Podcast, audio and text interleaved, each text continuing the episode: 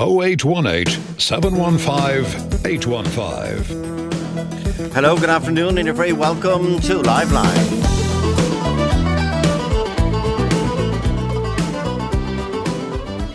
Now, not for the first time, the issues we will be discussing on Live Line today uh, are unfortunately for the survivors and victims about uh, sexual abuse, especially in schools. So uh, I give that warning, cognizant that. Uh, those who are being driven home, if they're lucky enough, or indeed uh, sharing a radio somewhere, you might not want young ears uh, to hear this. So that's that's what I'd like to say at the outset because um, Stephen has contacted us. Stephen, good afternoon. Good afternoon, Joe. How are you? Well, I'm good. How are you, more importantly?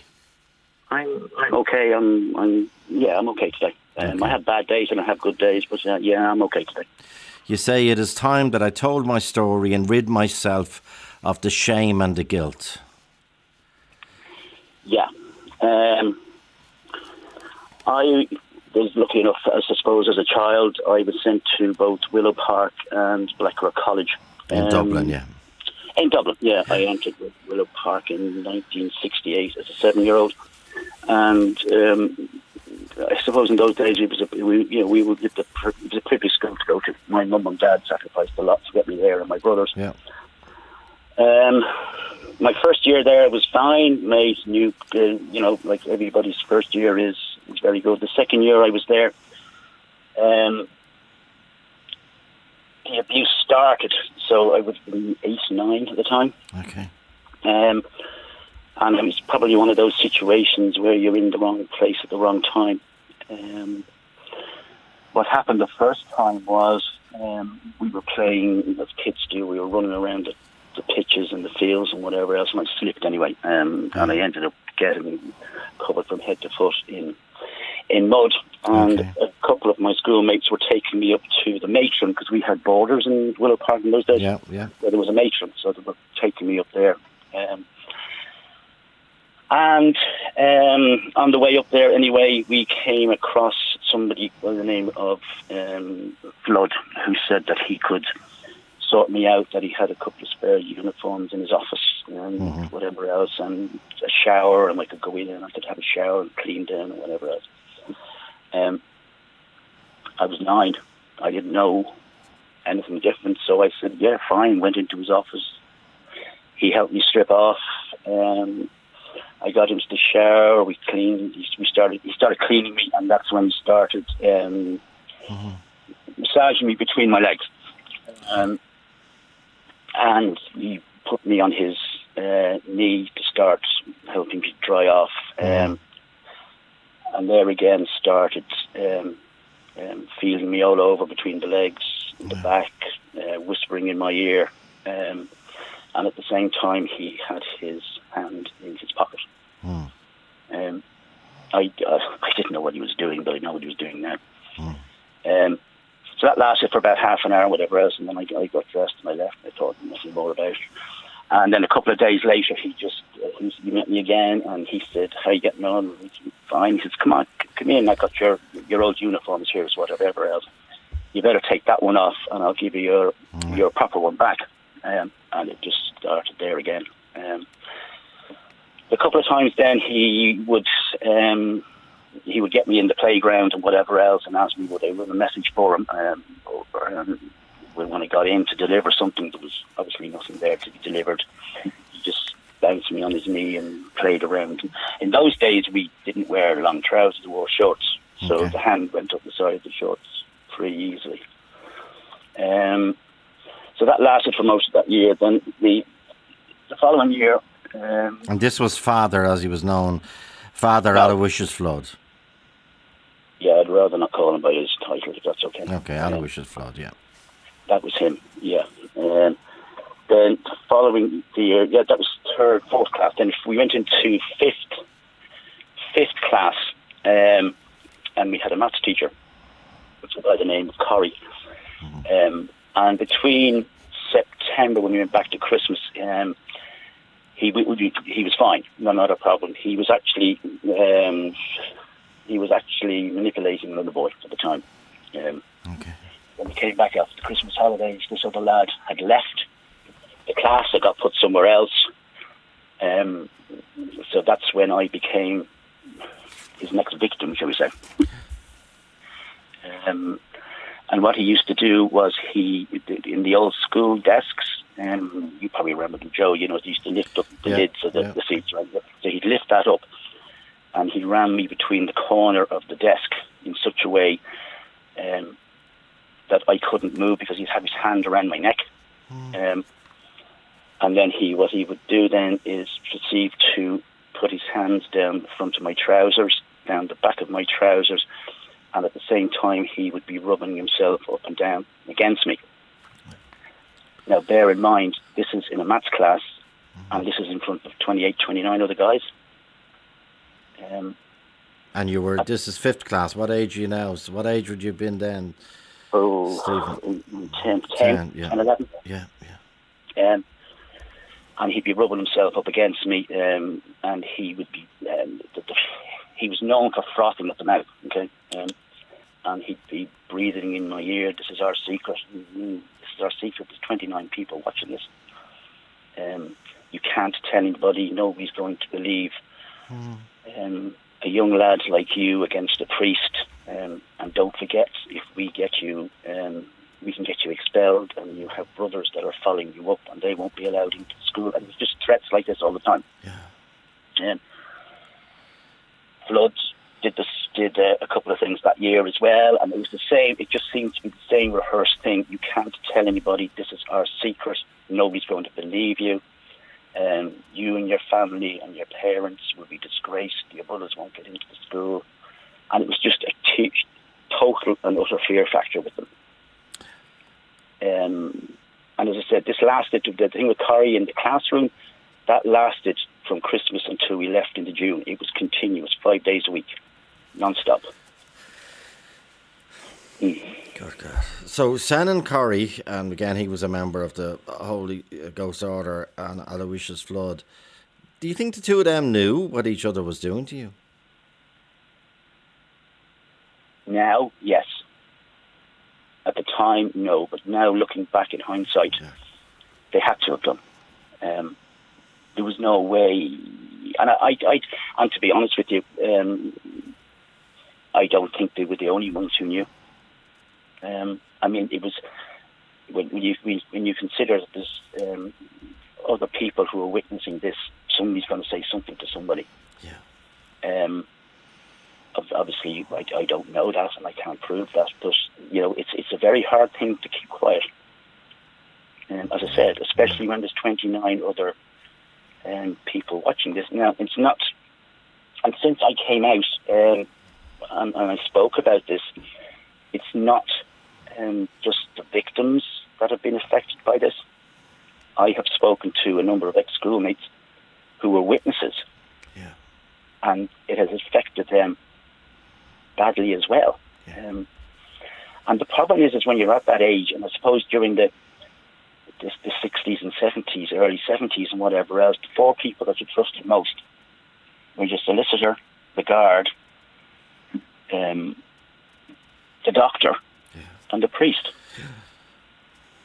Um, And, And- and, and, and the, and the thing about it was, they make you feel so, um, so ashamed, so guilty. Um, it's actually it's, it's actually frightening. Um, it had a it, it had an effect on my relationship with my parents at the time. So far as I just wanted to, I wanted to run away. I wanted to escape. I tried everything to get suspended. I even tried to get expelled just to get out of there. Um, and at the same time, you're breaking. I was breaking my mother and father's hearts um, because they couldn't understand, and I couldn't tell them what was going on, and they couldn't understand why I was like I was, why I was a messer and a troublemaker. Um, and I have three brothers who were who were very good in school. Um, luckily, luckily, as far as I'm aware, um, nothing ever happened to them. But as I said, you know, I was, I was, I suppose, in a way, I was screaming for attention, but I couldn't tell anybody. Um, anyway, we moved on then to first year, and Corrie was our dean at the time. He was he ran the rugby team. Yeah. Um, and he just looked at me and he said, "Well, if I was I was a small guy in the day. I love playing rugby, but he told me, you know, you're too small to play rugby. You go and do something else." So I was playing football for two clubs outside the school, and I was doing I was doing well. I was I was a good little footballer. I was probably Okay. like a, a Nobby Stiles or Johnny Giles. I was little, but my God, you know.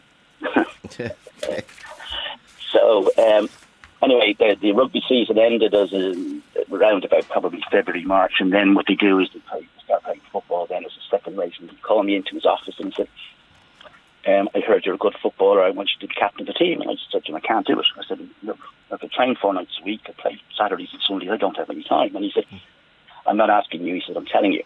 And I said, "I can't do it." And he basically said, "Right, one more chance." And I said, "I can't do it." I said, "I've got too much on." So with that, he just grabbed me, um, bent me over the desk, ripped my trousers down, and he he caned me on my bare backside. Then proceeded to um, uh, slam me up against the wall with my head, with his hand on my head, at the back of my head, pushing so I couldn't get by. And he proceeded to um, to hump me. Um, and all the time in his ears, in my ear, all I could hear was this heavy breathing and this frothing and the same thing again. This is our secret. You can't turn. You can't tell anybody.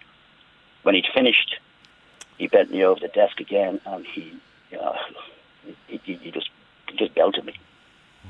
Yeah. I went back to class, and obviously, um, it's pretty sore, and you're trying to move from side to side to find somewhere to sit. Yeah. It's comfortable. And I was sent out because I was told I was fidgeting. Uh, I was sent out in the corridor, and he's the first one to walk past, back up to his office. Last chance, are you going to do this? I said no. Um, and he just proceeded to. He put me up against the wall again, and he stuck his, tra- his, his two fingers down the back of my trousers and in between my bum cheeks. Um, and then took him out, and then began to hump again. The sexual or the massaging, whatever else you want to call it, kind of calmed down after that, but the physical side started then.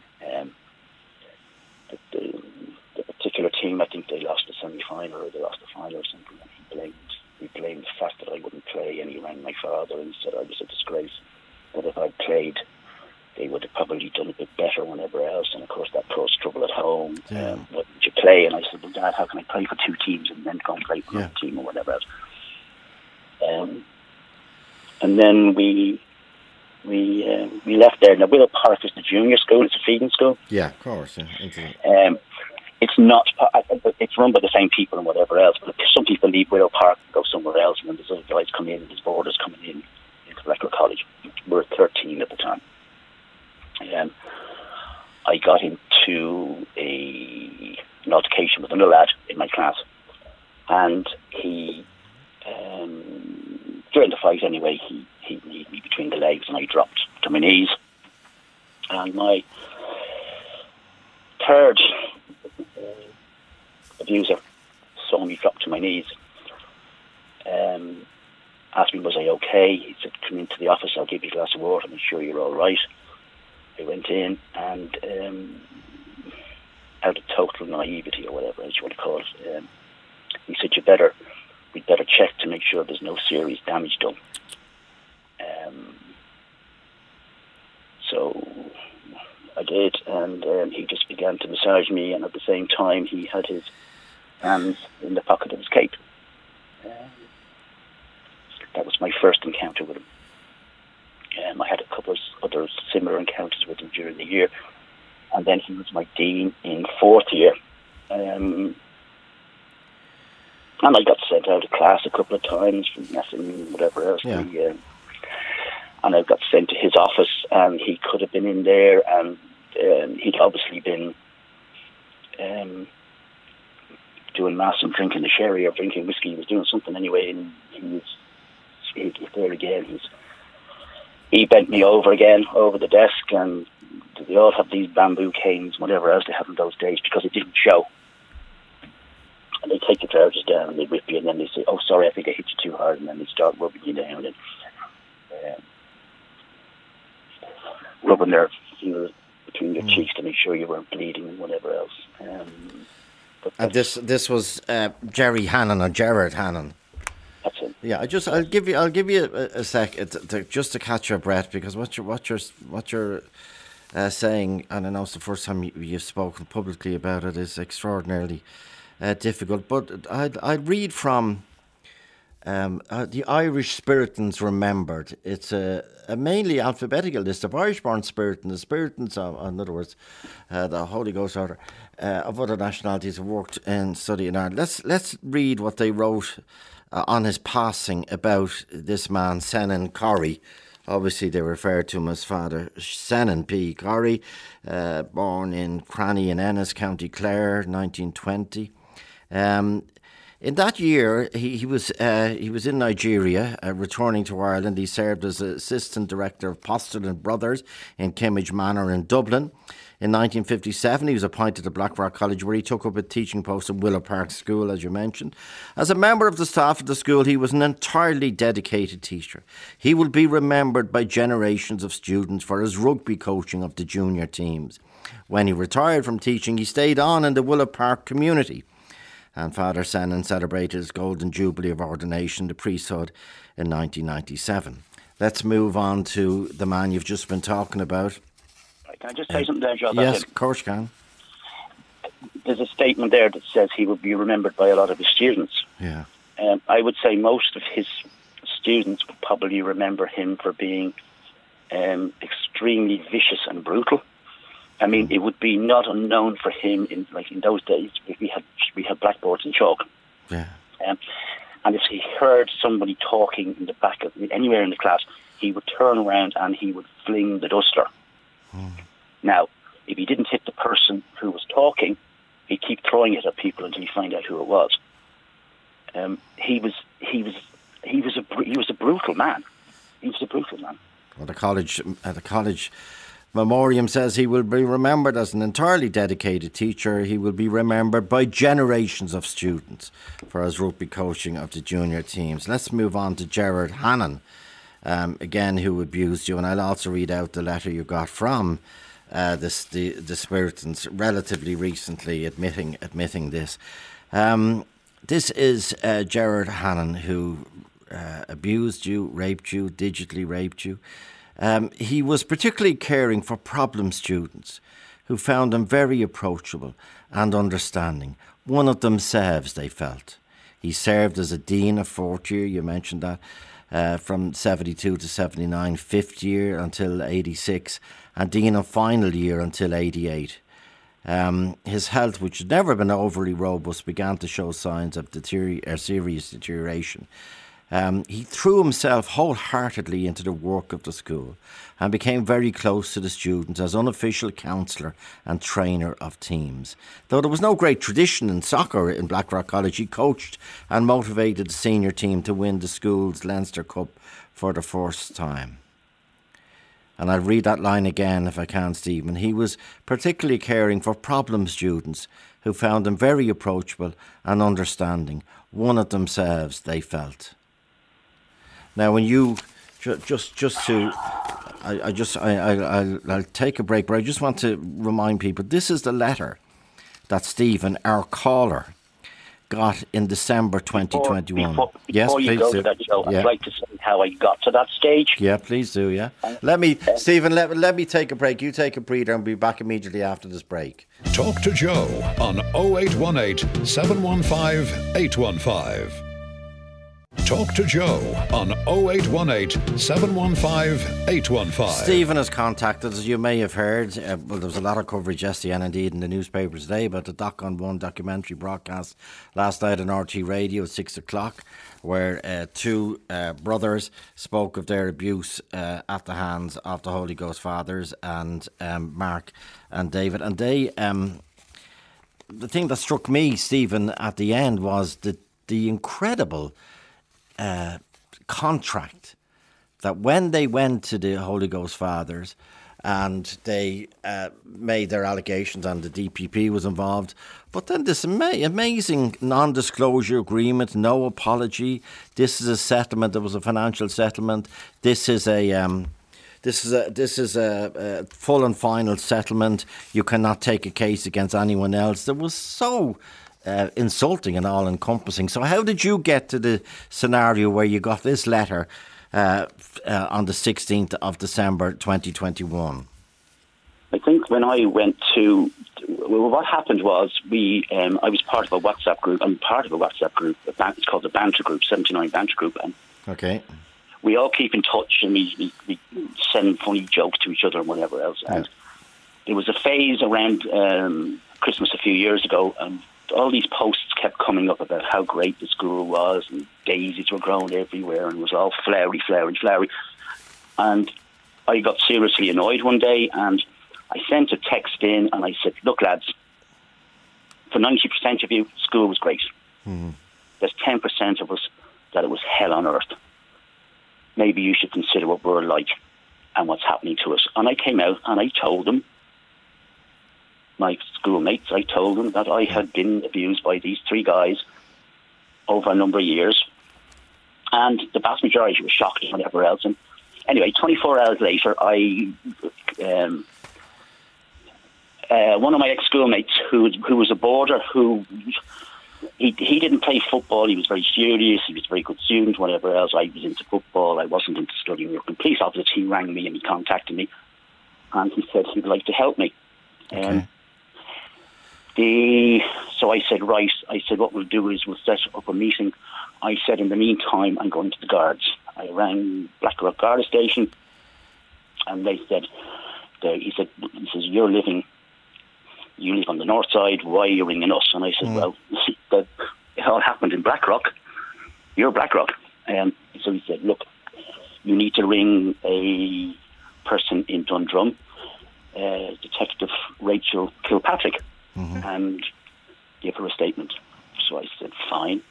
Um, I was getting um, I was getting other messages, mixed messages from people saying, "Oh, we've been to the guards and we've been to the unions, we've been here, and we've been there. They don't want to know. They're going to push it under no, the carpet." When you say the union, you mean the past pupils union or whatever?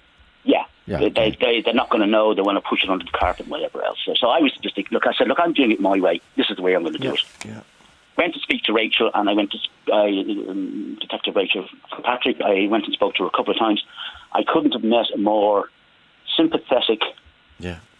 um, person who listened to everything I had to say, wrote it all down. We went through bits and pieces, and I have to say, even to this day, we are still in contact with each. You know, like okay. yeah. she'll she'll text me and say, "How are you? How are you getting on?" And saying, "I'm good," and I'm helping other people out and whatever else. I've sent other guys to her. Um, and as she said, she was shocked at the amount of people that were coming. You know, she was there was quite a lot of people started coming forward after I, would spoken to them. Um, and then I got in contact with this chap from school, a guy called Aidan Corris, and I said to him, um, he said to me, right, the next step is we get the union involved. And I said, well, as far as I know, they don't want to know. And he said, we're going to set it up. Um, so he set up a meeting with the then president, um, Stephen Mullen. Mm. Um, who had a brother who had been in my year. Okay, we won't. We will. We'll try not to mention individual names from now on, okay. apart from the, the, the, perpetrators that are, that are publicly acknowledged by the order as okay. being guilty. But there was 233 uh, pupils have made. Um, there's nine schools um, involved. Um, 233 pupils have made allegations against 77 um, members. There's 80, 80 settlements, 57 of them allegations are in Blackrock College, which most people in Dublin would know uh, and uh, know of it over its history as well as connections with. In our, you'll see it in the history books. Eamon de Valera, John Charles McQuaid, and the order said they've they have paid out so far five million euro in uh, settlement. So you decide. Yeah, yeah this is. So this I, is I, went, I, went, I went and spoke to the union. The past right? pupils union, yeah. The past, past pupils union yeah. directly. Um, they made a statement saying that they had heard allegations in the past, but for the, for, for the first time, somebody, a victim, had come forward and told his story. So now okay. it was live and it was true. From there, we then contacted the Spiritans directly. We spoke. Um, we had a meeting um, with them first of all, and then mm. it was set up that I had a meeting with um, the head of the Spiritans in Ireland, Father Martin Kelly. Yeah. I sat down. and Aidan came with me. Um, Father Kelly Well had. Yeah. somebody with him as well. Um, I told him my story, and he looked at me, and he, with a tear in his eye, he said to me, "Stephen, what do you want?" Um, I said, "I want a verbal acknowledgement and apology. I want one in writing." Um, and I'd also, because obviously, if he gives me a verbal one, nobody else is going to see this. Um, I said I want it in writing. Yeah. And I said, and I would like help getting counselling. And he just put his hands in the air and he he says, I, I apologise from the bottom of my heart for what happened to you, and we will help you out, and you will get your written um, apology. And that's what happened. And the apology, if I can, with your permission, read out some of it. It is a matter of deep regret for me, uh, Martin Kelly, uh, and the congregation that three of our members, Spiritan Senan, Corrie, Aloysius Flood, and Jerry Hannon, caused you the harm you described to us. Your encounters and experiences with them while a young boy were not in keeping with what was expected of them as priests and teachers. I want to offer you my sincerest apology and profound sorrow that this ever happened to you. I regret the pain and suffering which you have endured and which you have outlined, as well as the burden you have carried for so many years. I hope you can accept this letter as a sincere apology from me on behalf of the Spiritan congregation. Now, he mentions there the burden you have carried, Jerry or Stevens, for so many years. Um, what, what, what, was that like? What has that been like, that burden? Um, it's been, I, I mean, for 50 years I felt guilty. Um, that it was my that it was my own fault. Um, I should have done something about it. Um, the, the fact that I broke my parents' hearts. Um, I, I mean, I used to escape from the house during holidays. Know, like a ten and eleven year old, I used to go out caddying and stacking shelves in supermarkets, anything to get out of the house. Um, I, I spent a lot, a lot of time on my own in those in the younger days. Um, I, I had I had friends in school, but I didn't have any school friends out of school. You know what I mean? Yeah, yeah. I left um, in '79, and I ran down the um, I ran down the driveway, turned around at the main gate, just stuck my two fingers up, and said, "I'm out of here." And it was like something on Shawshank. I was out of this place. I just I just couldn't believe I could get out. Um, I my, my mum and dad convinced me then to go back and repeat my leaving, which I did. And there was there was other Blackrock ex Blackrock boys there as well, um, but I didn't I didn't get involved with them. I just didn't want to know about them um, because I knew I, I knew I had a feeling they knew of what had happened to me, and I was ashamed. I was I was ashamed and I was embarrassed. Um, and I got involved with some guys playing football who were like I was 18, 19, they were 24, 25. So I went down that road um, with them. And it, the hardest thing is when you look at your, your mum and dad and, you, and, you, and you're trying to beg them at the, in your mind, please, please don't love me. I don't deserve your love um, because I've let you down so badly. Um, and I still couldn't tell them. Um, it was just too hard, and it just happened that when this these these WhatsApp messages went round, that I decided, like that's it. I've had it. I've had enough. I need to get these three monkeys off my back and off my shoulder. As I said, I went. Uh, I went to the guards. I went to the union. I went to the Spiritans. I got. Um, I got acknowledgement, um, and I had people um, like the guards, like the union and the, the Spiritans and other classmates who got in contact with me, telling me it's not your fault. And as as Father Kelly put in the, in the letter, it's not a child's fault. You know, you're not to blame, but you Yeah. don't know that because they lay so much. They're so manipulative of you. They convince you that you, if you do it, your life will be even worse than it is now. Um, but it got it, it got the three monkeys off for a while. But but every now and again, they, like they they they, they come back. It's not something that's ever going to disappear out of my life. Um, I told my daughters. I've got four daughters. Um, I tell I told my eldest three um, what had happened. Um, and I, I kind of said, look, look guys, I'm, I'm not telling you um, for sympathy or whatever else. The reason I'm telling you is because I don't want you to hear this from somebody else. Um, they were shocked. They, they were obviously very upset. Um, and one of them turned around to me and said, if you'd have told Grandad what had happened to you, what do you think he would have done? And their mother turned around and said, if your granddad had found out, you wouldn't be, you wouldn't, you'd never have seen him. He'd have been locked up in Mountjoy. I mean, he would, he would have killed him. He would have killed him. This was your father they're referring to as such. Yes. Yeah. Yeah. But you used a phrase earlier on as well, Stephen, where you said, um, well, well, I think you were 10 in Willow Park. I was in the wrong place at the wrong time, but you weren't. I was. I was walking up the wrong corridor at the wrong time, and somebody else was walking down. But everything you're doing was correct. Yeah, but I just happened to be. It Yeah. just happened to be. If I'd have been walk, if I'd have walked down that corridor ten minutes earlier or ten minutes later, I wouldn't have met him. Okay. And that was the day you slipped in the mud and he said, come into Yeah. my office, and have a shower. "Come into my and office and have a shower and get washed, and then it started. Yeah. Yeah. but that's being at the wrong time, at the wrong, the wrong place. the I wrong mentioned earlier, do you think uh, Corrie and Flood knew about each other and their abuse of you? Do you think Hannon knew? I think there was. Um, I don't know. There was other. Um, you know, as as came out last night about a, a different abuser. Um, yes, I think they, they they probably did, but whether they mixed with the Willow priests or, or brothers, I don't Mm. know. I don't know that bit. They lived in separate. As far as I'm aware, they lived in separate. Um, like the lads from Willow Park would have lived in the main house in Willow, and then the fellas in Blackrock would have had a different place altogether. Whether there was a conspiracy going on about them all, I don't know. Um, And were, were any of you, the three, I know they're deceased, Corrie, Flood and Hannon, were any of them ever charged? not that I'm aware of. Yeah. Well, Uh, because it was it was very hard to prove all this before, Yeah. um, and not many people came forward. well, Hannon um, died in 1990 and Corrie died in 2004.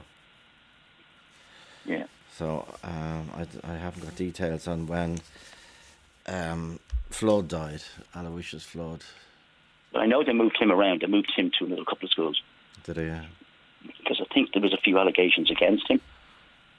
So they moved him um, pretty swift um, within Ireland. Within Ireland, they moved him. But um, but now it's come out.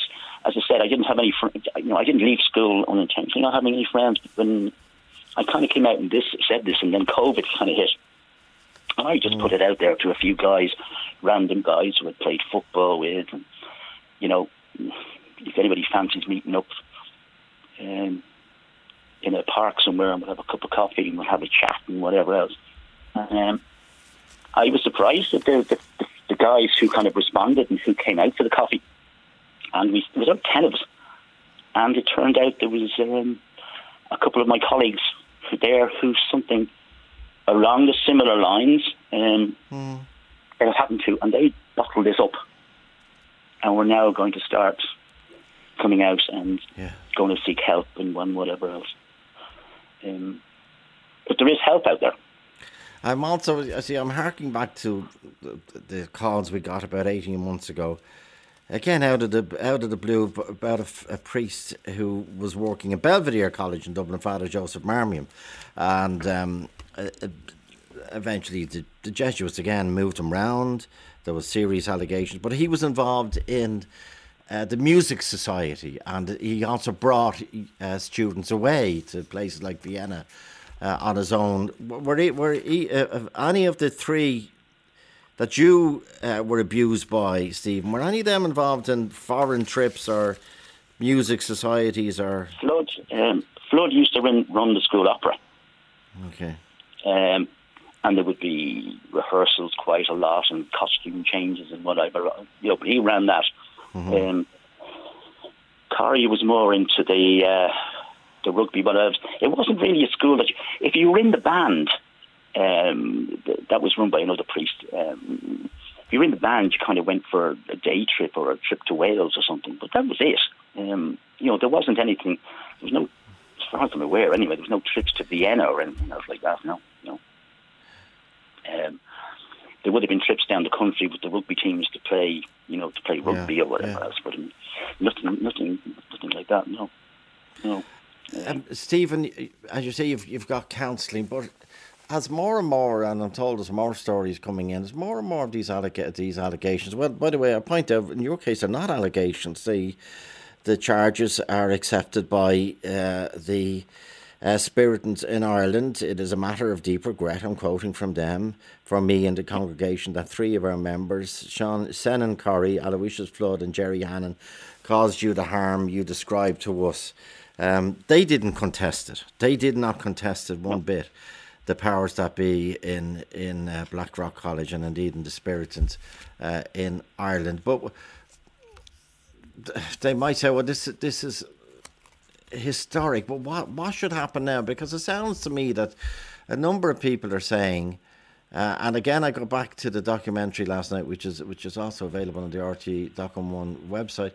But the the pressure that the uh, bosses of the Spiritans put on uh, David and Mark about non-disclosure, full and final settlement. You can't make any other allegations. You can't go to court, etc., etc. Um, is quite different than the letter you got from. Now I know um, Martin Kelly was only uh, appointed provincial in um, 2018, but it sounds to me that there's serious allegations and suspicions that there was a paedophile ring in operation in the school. I've, I've heard that. Um, there's also the fact I think since Martin Kelly has come in, he's more um, he's more receptive and um, understanding of what happened. Whereas before, um, like this, all these allegations came out before, and they were coming out from places like Belvedere and Terenure and whatever, and it was being it was being hidden it was being hidden. Um, but now it's coming out like the okay, the Belvedere guys got them into court, um, and I think the the, the Spiritans, as far as um, people like me are concerned, they they want to help you, and they mm. want to sit down, they want to help you, they want to try and fix what's been broken in the past. Um, yeah and they they they're not looking, you know, they're not looking for themselves. They just want to help people and try and get okay. them. And they know they know I'm like I, I'm 61. I've been moving. I've had this since carrying this around since I was 50. They know they can't get my life back for me, hmm. but they want to help me move on with the life that I've got left. And I think that's what's important um, for for people out there who, um, whether they went to Blackrock, Willow or any of those burden schools, and if they experience this, go and talk to these people. They will listen. Yeah. Yeah. And I think that's what the big difference is. Since Father Kelly has moved in there, he's willing to sit down, he's willing mm. to talk, and he's, he's willing to help you. And he's willing to set up counselling. And they're going to try and fix what they did wrong. Now, they, as I said, it's they, still it's still with me. It'll yeah, never leave obviously, me. Obviously, obviously. They they they, the, tears over Yeah. The Spiritan Order. Well, see, they they point out that the, the money that they paid out to in eighty settlements so far, and they say there are two hundred and thirty three people have made allegations of abuse against seventy seven uh, Irish Spiritans. Um, and the schools um, at the centre of the allegations are Blackrock College and the neighbouring Willow Park school, you know, what there in, in, in South Dublin, beside Blackrock Clinic for people from outside the capital, St Mary's Senior College, St Mary's Junior School, both in Rathmines, St Michael's Senior College, and St Michael's College Junior School beside us here in Ailesbury Road in Dublin, and uh, College. They're all in Dublin, and then the other school mentioned is Rockwell College in uh, Cashel, in uh, County Tipperary. Um, and they, the Spiritans say the money that they're using these settlements uh, are is not coming from school fees or government grants. They're coming from the sale of assets. And in 2020, they sold 16 acres of the Blackrock site uh, to a developer. Apparently, houses are now being built for 16 million euros. Stay with us, Stephen. Back after this. Joe with RTÉ.ie. 51551 is the text number 1850 715 815. Talk to Joe on 0818 715 815. Talk to Joe on 0818 715 815. Joe at RTÉ.ie. Of course, um, Uh, there are lots of organisations, great organisations. I'm thinking one in four.ie, that's one in four spelt out, info at one in four.ie.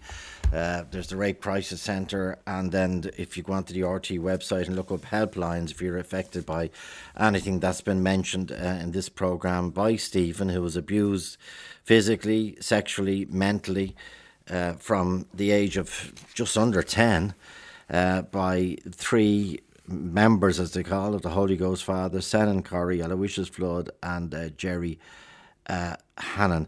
What would you say uh, to other people who now wish to come forward, Stephen? Um, don't be afraid. It's not your fault. You did nothing wrong. Um, and it's time to get closure on this for yourself and your peace of mind and your families. Um, we've suffered long enough, and now it's time to put things right.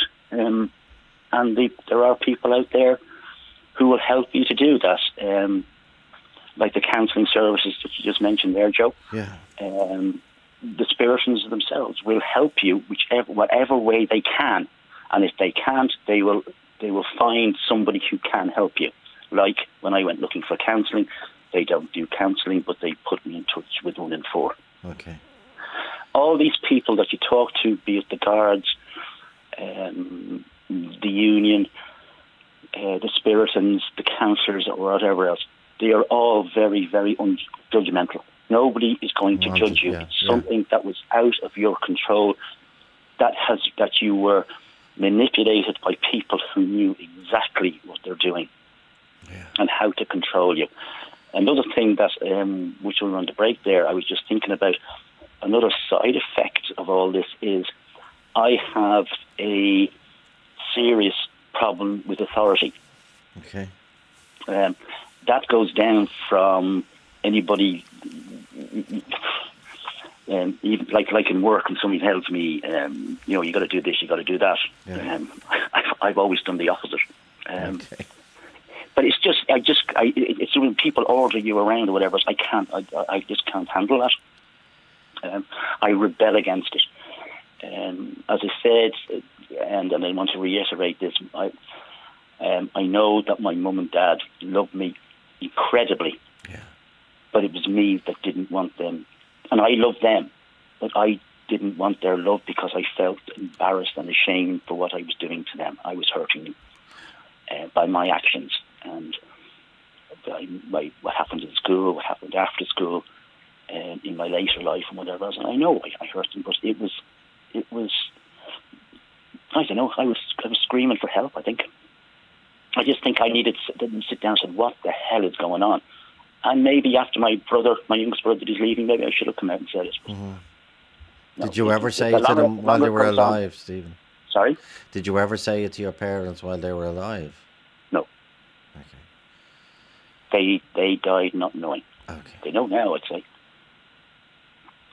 But um, no, I um, I couldn't. I, I my my dad died first, and there was no way that um, there was no way I was going to tell my mum without without my dad being there, um, because it would have broken her heart.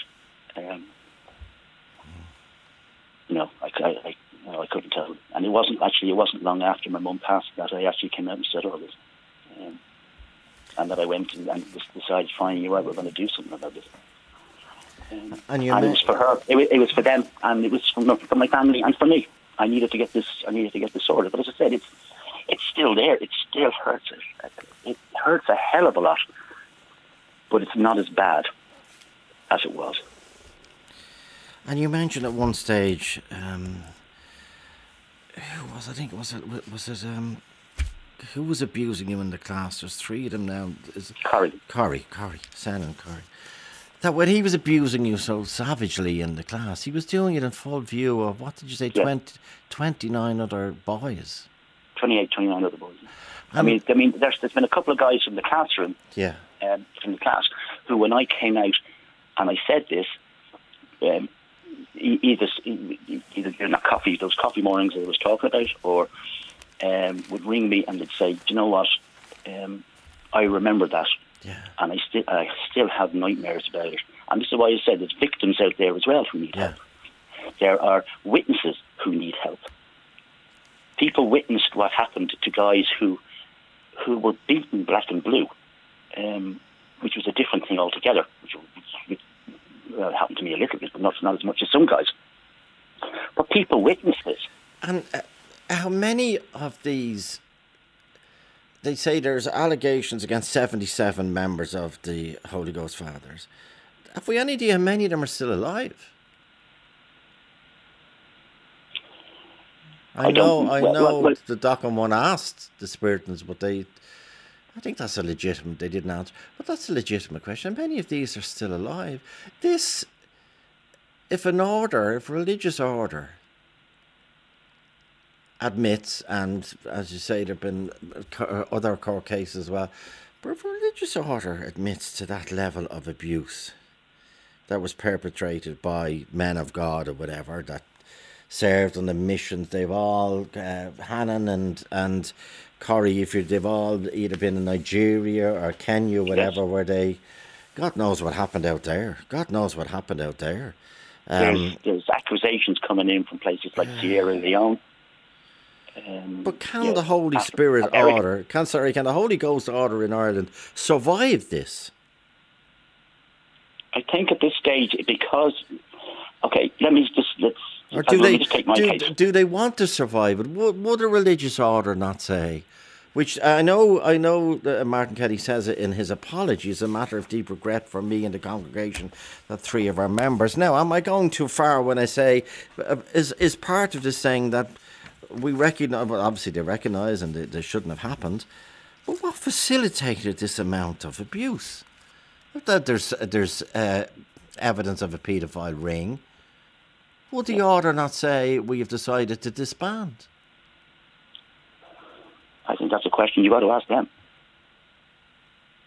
I think that's a question you've got to ask them. Um, if Now I know these- most of the teachers in the schools now, and again, it, it, it doesn't it doesn't have to be said, but I'd say it again. Ninety, the vast majority of teachers in these schools are are brilliant teachers, brilliant teachers. Uh, but Oh, I, yeah. I suspect the vast majority of teachers in their schools now are are non-members of the Spiritan community, as they call them. I don't know whether there's any any of them still teaching in Blackrock and Willow at all. But what I would like to think of is it wasn't just the Spiritans. There were lay teachers who were involved with this. Okay. I can't mention names, Yeah. obviously, Yeah, because having spoken to other victims, I mean, what what is surprising most of us is my three abusers and other people would turn around and they'd say, "Corrie did that," but he was so nice to me, and yeah, then yeah, yeah. somebody else would turn around to me and say, um, okay, like the two guys last night, Mark and David Ryan, right? Their abuser, he taught me maths and he taught me computer science. He never laid a finger on me. And I'm going, oh, oh God, I never thought he was like that. They were very picky and choosy in who they went after, from what I can see. They didn't, um, they would pick out one or two people and that was it. They wouldn't be picking on, you know, dozens and dozens of people. So it would be common like it seemed to be very like I was picked on. Uh, the two lads were picked on by by one priest. There's other people out there who were picked on by people, and we're going like there's another name has come up recently, and I'm going. I, I hardly remember him, I, and I, I as I remember him, he was only a little fella. And how the hell did he do that? And how did he get away with it? He was a lay teacher. He was a lay teacher. Yeah. Um, there was other guys who taught um, PE and whatever else, and they did it when the guys came in, came out of swimming, or like the two guys last night. But this would be class swimming, or they came in after a rugby or a football match or whatever else. The boys would be in the shower, the guys would be in the shower, and that's when they got their chance. You know, and you're going, well, he walked past me in the changing room, even if I never went near me. Yeah, yeah. Um, But that was, as you say, they're every one of them, without the three of them, uh, they had the same line. You know, this is our secret. If you if you Yes. try and tell you one, you will not be believed. Two, you will be expelled. Three, your parents will be ashamed of you. They had Um, a I mean, there was a there was another there was um, Flood taught us. I think it was French, and he picked me to do the some of the old tape machines with two reels on it, and I did that, um, and somebody else did the slides, and every so often the reel would break, and he'd purposely just come over and he'd put the two you know, he'd lean in behind me with his yeah. two hands, and the left hand would be fixing the reel. But if you looked at the back of the class, it looked as if both hands were fixing the reel, but the right hand was doing something else. Yeah. You know, um, and it was just like he, he didn't seem to go. I, I don't know whether he did or he didn't. I can't say. Yeah. Um, okay, yeah. St- Stephen. Um, are you happy with the response of the Spiritans? I'm happy at the fact that they have um, they put their hands in the air and said, "Yes, we believe what happened to you," and they've apologised and they have helped me to the degree that they have. I'm just sorry that the three guys who did it to me are no longer here. I would like to have seen justice done to them. Um, whether it would have ever happened or not, I don't know. Yeah. Um, but as far as I, as far as I'm aware, these the way I look at it is these three guys have got away. With what they've got away with, I'm probably, I'm, I, in fact, I can definitely say I am not the only one. If I am, then I'm very shocked. But I'm not the only one. They've affected, but not just affected my life. They've affected my parents' mm. lives. They've affected my family life. They've affected my marriage lives. They, um, they've affected my work life, um, yeah. my social life. I'm, I've, I've, um, I've settled down now. I, li- I to, to, a degree where where I live. Yeah. I had a, I have a small little apartment now. My youngest daughter comes home and stays with me sometimes. My other three kids come over and see me as well. Um, I have a group of exceptionally good friends here. Um, I have a new life here.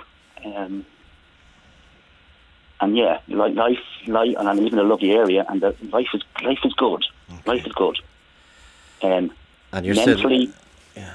mentally, I will sit down and I can be watching television, um, and something will come on the TV. Course, and, yeah. Uh, it's not not even related to to my, to my problems or whatever else. Silly things like an advert of a, of a father sitting in a driveway texting his daughter, telling him that he's sitting outside waiting for. Her. And before I know where I am, I'm in floods of tears. Um, it's it's the emotions are still coming out. You know what I mean? Yeah. Um, and look, it'll never go away. But it's at least I know that between telling my um, classmates of '79 what happened in the past, being able to openly talk to them and my friends and my um, my daughters.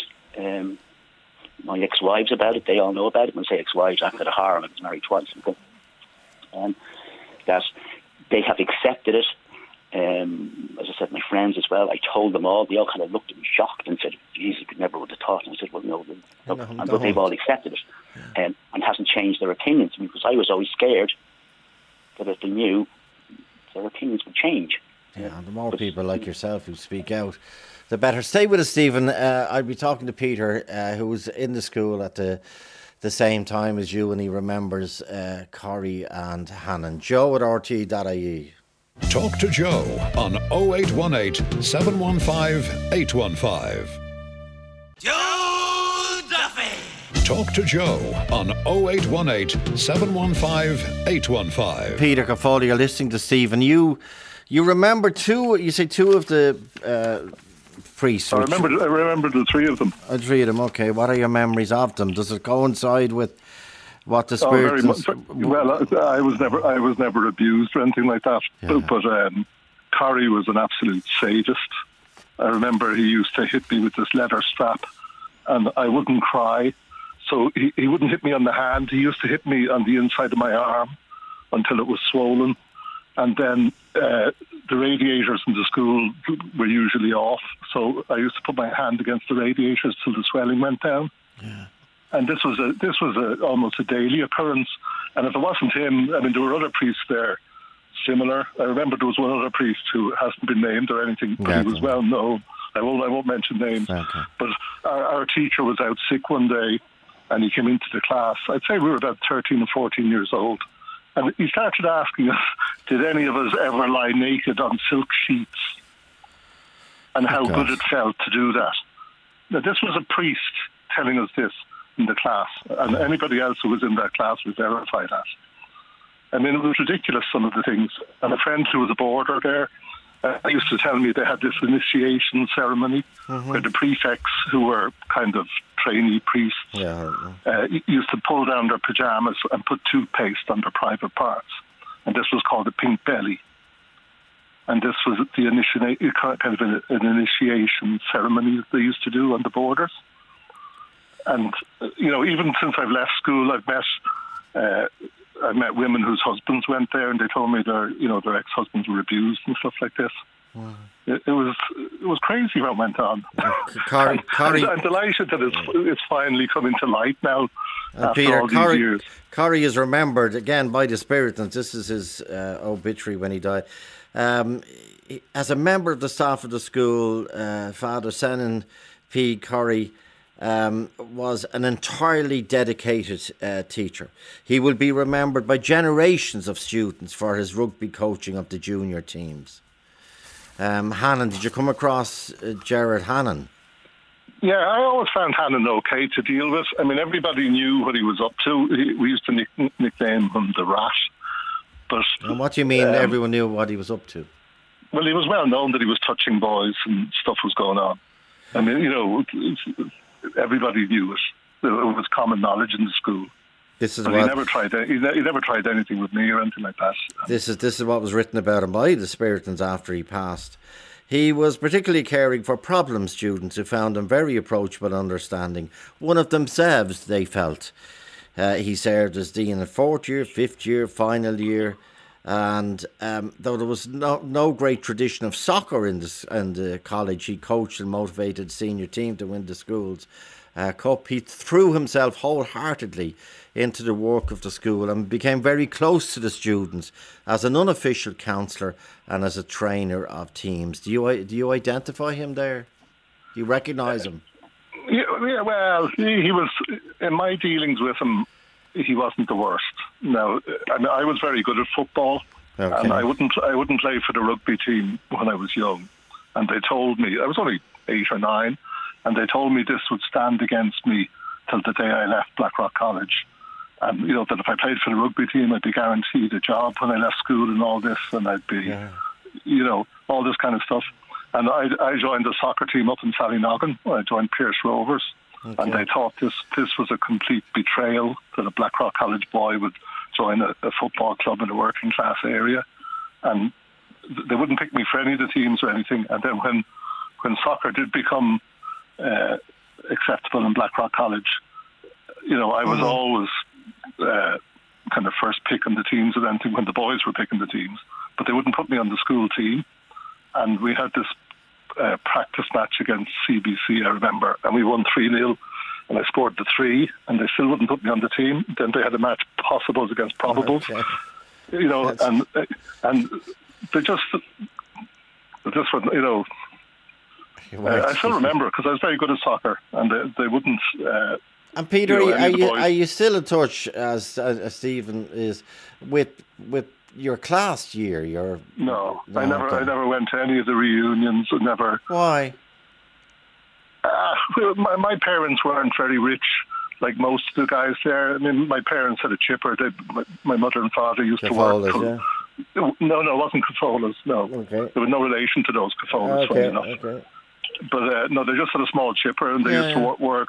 They used to work till one o'clock in the morning and everything, and to pay you know, the they fees. To together every yeah, penny they yeah, could to send me there. And I was a bit of a messer at school because when I started, uh, I didn't know what a father was because my parents weren't Irish and mm-hmm. I had gone to a kindergarten where the teachers were English. And because I didn't know what a father was, they put me into the second stream. So I just ended up gossiping all the time for my whole time at school right. and causing trouble. so, okay. um, do you think there'll be pushback, Peter? Sorry? Do you think, do you, and Stephen, I'll bring you in on this as well. Do you think, because I'm told now there's more allegations coming into our programme and they're talking to a number of people upstairs um, in detail about what happened before they go on air, um, probably tomorrow at this, at this remove. But um, do you think people will say, well, hang on a minute now, Blackrock College did a lot of good and this is only a very small minority of teachers and a So 233 no, across. It wasn't a minority. There, there was a, there was a re, there was a, it was all there was a paedophile ring there. There's no doubt about it. It wasn't just those and how can men. you say that, Peter? 'Cause that is a uh, for, Well, for well, well the, the, priest, the priest who was talking about lying naked in silk sheets wasn't one of those guys that have been mentioned. There was Okay. a, there was another lay teacher there that everybody knew. Uh, I, I think he actually, well, there was rumored that he got thrown out of the school because of uh, something he did to a boy, but I don't know how true that was. But uh, I mean, when we used to have swimming, and you wouldn't kind of get undressed when he was in front of you. yeah. Um, Because remember, uh, uh, uh, uh, pedoph- pedophilic crimes are horrific, but for a number of people to operate together, I'm, uh, I'm, I'm, I'm not exaggerating when I say one of the reasons why uh, Hindley and Brady, Myra Hindley and Ian Brady, got away with it was for so long, is that there was two of them and that that Hindley was covering for Brady. She knew what he was doing. He knew what he he was doing. Shaw and Evans, the notorious murderers in Ireland, going back, one of the reasons they got away with it so long, they sexually assaulted women and and uh, killed them. Elizabeth Plunkett and Mary Duffy, uh, God rest them. That um, th- there was two of them, and when if there's more than one, they can cover up for each other. They can organise. They can alibi they can they can give evidence in support of the other person lying obviously so a paedophile ring is a is a, a, a to have a paedophile is a, a, a horrific thing but to have a paedophile ring is Yeah, but- but extraordinarily don't- don't serious The, the, the, Joe, I fear, the, fear, the the, thing about it fear and the fear and reverence that these priests instilled in people. You know, yeah, I mean, we, we were brainwashed from children, told, you know, God worked through these people and all this kind of stuff. And I think that Uh, I think the fact as well that, that these guys these guys would always come out with the same lines. yeah You can't tell anybody. This is our secret. Your parents won't believe you. You'll be thrown out of the school. Your brothers will be this. Your bro- it was the same stuff all the time. It was like being rehearsed, right? There's also there's also stories come out and came out again last night. It was people who photographed this stuff. Okay, they photographed it. yeah Now, you can't take a you can't take a, a, a roll of film and go down to your local boots and get this stuff done. yeah Right? yeah yeah There's photo development labs within the within the two schools. Ah. Somebody has to be doing these. Okay.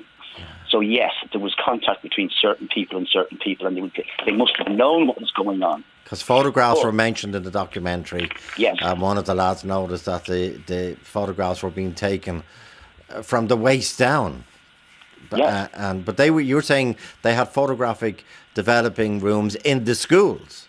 We had photo clubs. Yeah. There was a photograph club, and there was a development. Now, um, so these, I mean, these people must have, the mo- the the, people that were abusing me must have known what was going on. There's a lot more people behind this, but you can't. And it's like people have said to me, like like the guard said to me, that the union said to me, whatever else. They can't act on suspicion. Yeah, I know. It's only when somebody comes Yeah. forward, like I did, like the two Ryans did, they come forward and they make a statement to the guards. And then it becomes, then yes, you can go after these people. But my three perpetrators, violators, um, are completely different to other people's ones. okay. So these guys Okay. in this ring were extremely cute, right? They were extremely cute, extremely sly, and they were rehearsing what they were doing. They probably had years of practice before I even got near them. Okay, stay, stay with us back after this final we, we had, well, we had one teacher in the school as well. And, you, you know, we had two classes in whatever year. I think it was in third year. There was a first and second class. And I was in the second class. And some of the boys in the first class told me that if he was admonishing one of the boys for misbehaving, he used to say to them, don't be like that wretched creature Casola next door. So, So this this was the kind of carry on that went on in the school. And, and like that too, you know, fellas would be promised jobs and so on if they were on the rugby team or they'd be kept back a year in the school, uh, you know, to play on the team again for the following year and all this kind of thing. It was a real boys' club. And, you know, I never went back to any of the reunions or anything like that because it was all, you know, you hear about this golden circle in Irish politics and in Irish business and all, and, and that was the breeding ground for it. Okay, okay. Uh, Um, you know, st- stay, priests- stay with us, Peter. I will be back after this break. Joe at RTÉ.ie. Talk to Joe on 0818 715 815. Joe Duffy. Talk to Joe on 0818 715 And Joe at 815. RTÉ.ie. Uh, Maeve Lewis is uh, with us from 1 in 4 CEO of, you know, uh, of 1 in 4. Um, Maeve, what, what would your advice be to people who are deeply, not, not just disturbed, but are, are, are now finding themselves um, in a position where, where as, as Stephen said in his opening line, um, I am finally ready to talk about the abuse that I've suffered and the guilt and the shame. What do you say to people, Maeve, who are now going through that phase over the last 24 hours or so? Good afternoon, Joe. And I mean, you know, our phones have been hopping here today too. The program really has triggered an awful lot of people with Okay. memories and, and levels of distress. What I would say to people is reach out, um, contact one in four, contact one of the rape crisis centres. The rape crisis centre runs a 24-hour helpline, which is available at any hour of the day or the night. Speak to your GP, but there is help available, and I I would say to people, you know, there are professionals who absolutely understand the distress you're going through, but there is hope. You really can, with the proper help and support, um, move through this. You'll never forget what happened, but you learn to accommodate it into your life and move on to live, you know, a life that is more content and fulfilling. So that really is the thing to reach out and, and get support. Also, if you can, talk to family and friends. You'll often Yeah, find they're yeah. very supportive too. Um, but, you know, while on the one hand this is very distressing for people, at least it's helping us all realise this is a huge problem in our society. And sexual abuse just doesn't stop when the abuse stops. People carry the impact of it right through their lives, as some of your callers have been um, telling us today.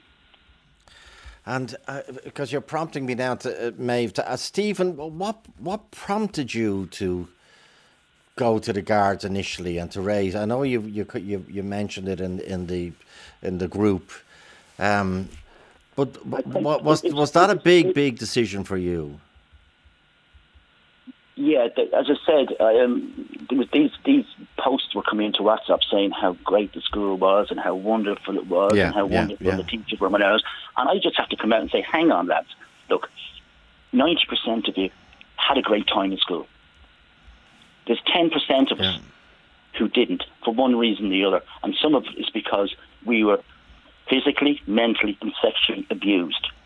Right, and you have to remember this. So that's when it started. I came out and told them. Um, then I said I was contacted by an old school colleague who Yeah. said he would he Help would help me. yeah. And we, we Aid, sat down yeah. and we went through this thing. And the first thing I had to do was report my abuse to the guards. Yeah, and took it started there. Okay. So it started there, Okay. and then um, I went to the union and I told them what was going on. That all the rumours that they had been hearing and Yeah. whatever else were true, and that there was past pupils out there who needed help. Yeah. So they made a statement, and then it was a matter of going to Spiritans.